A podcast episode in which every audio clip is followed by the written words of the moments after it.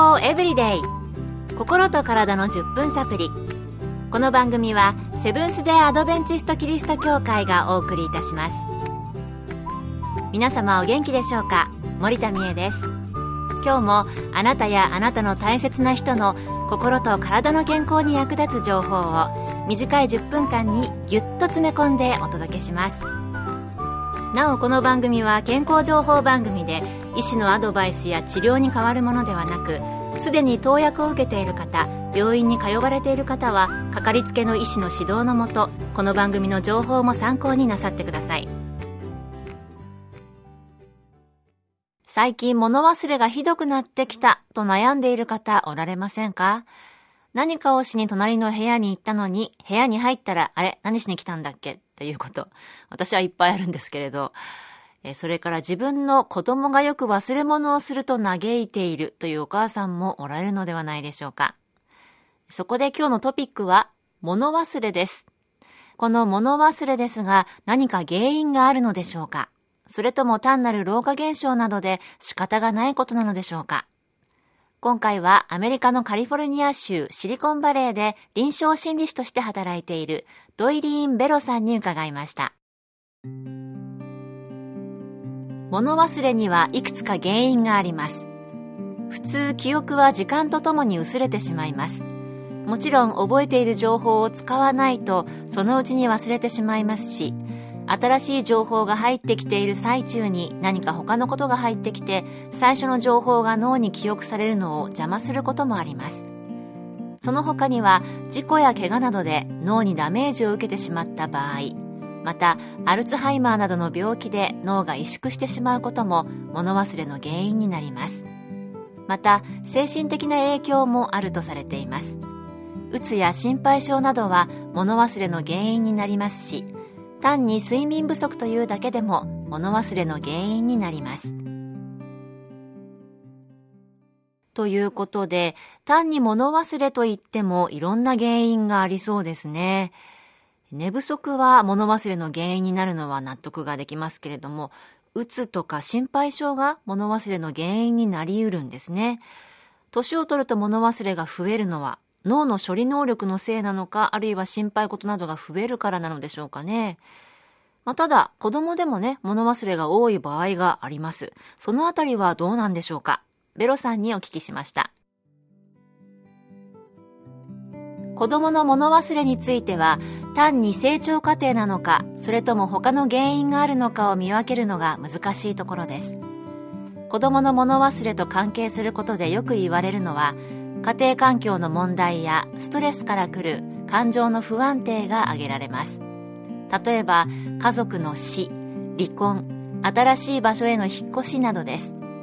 もし子供が環境の変化によってうつや不安状態になると新しい情報は記憶として残らず覚えていたことさえも忘れてしまうようなことがあります。そして子供の場合は特に睡眠不足が物忘れの大きな要因になります。子供はしっかり休めないと情報が頭の中で整理されず新しい情報を頭の中で処理することが困難になります。それ以外でもし物忘れが長い間続き普段の生活に支障をきたすようでしたら ADHD 注意欠陥多動性障害などの可能性がありますので小児科医と相談することをお勧めします。時々コートを忘れたとかお弁当を忘れる程度の物忘れなら心配することはありません。子供はまだ新しい習慣に慣れていないだけで学習している最中なのでその都度教えながら温かく見守ってください。そうですね。子供の物忘れ温かく見守ってください。私もよくね通知表に書かれていましたのでもう自分の子供たちには本当に温かくはい温かく見守っていますよえー、まあね、気になる場合によっては心配になるケースもあると思いますので、そういう場合は小児科医の先生にもご相談ください。生活に支障がなければ、やはりその都度教えて温かく見守るのがいいのではないでしょうか。健康エブリデイ心と体の10分サプリこの番組はセブンス・デ・アドベンチスト・キリスト教会がお送りしています今日は物忘れについて、カリフォルニア州シリコンバレーの臨床心理士、ドイリーン・ベロさんのお話をご紹介しています。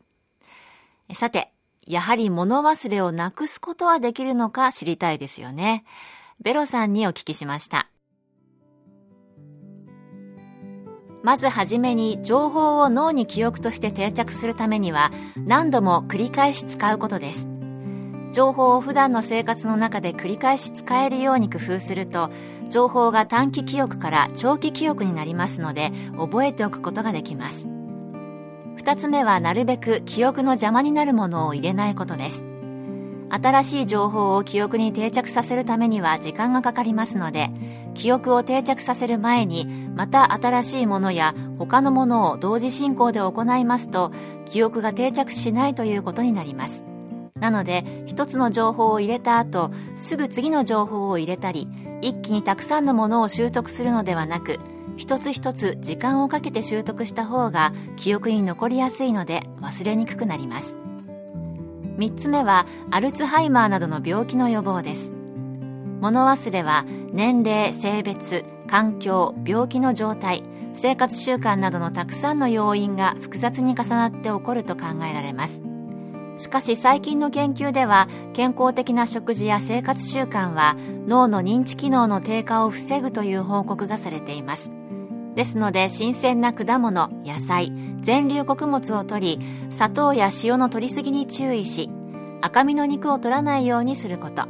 そして普段から社交的に積極的に地域社会と関わることです。地域でのグループ活動や団体の交流により脳が活性化されるということも分かっています。これはうつや心配性の人にもとてもいい助けになります。ということで次から次へまあねどんどん覚えても定着していかないっていうのは、なんとなくね、一夜漬けの勉強あんまり頭に残らないから、そんな気がしていたんですけれども、今回お話を聞いて納得しました。食生活や睡眠、また地域のグループ活動など自分の生活習慣を見直すことは体の健康だけでなく物忘れ防止など頭の健康にも良いということのようです。今日の健康エブリデイいかがでしたか？番組に対するご感想やご希望のトピックなどをお待ちしています。さて最後にプレゼントのお知らせです。今月は抽選で50名の方に明日の希望を作るライフスタイルマガジンサインズの1年購読をプレゼント明治時代から心と体の健康に役立つ情報をお届けしている福音社発行の月刊誌ですご希望の方はご住所お名前そしてサインズ希望とご名義の上郵便番号241-8501セブンス・デ・アドベンチスト協会健康エブリデイの係。郵便番号241-8501セブンス・デ・アドベンチスト協会健康エブリデイの係までご応募ください。今月末の消印まで有効です。お待ちしています。健康エブリデイ。心と体の10分サプリ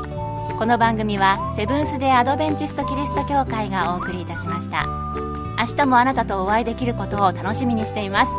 それでは皆さん Have a nice day!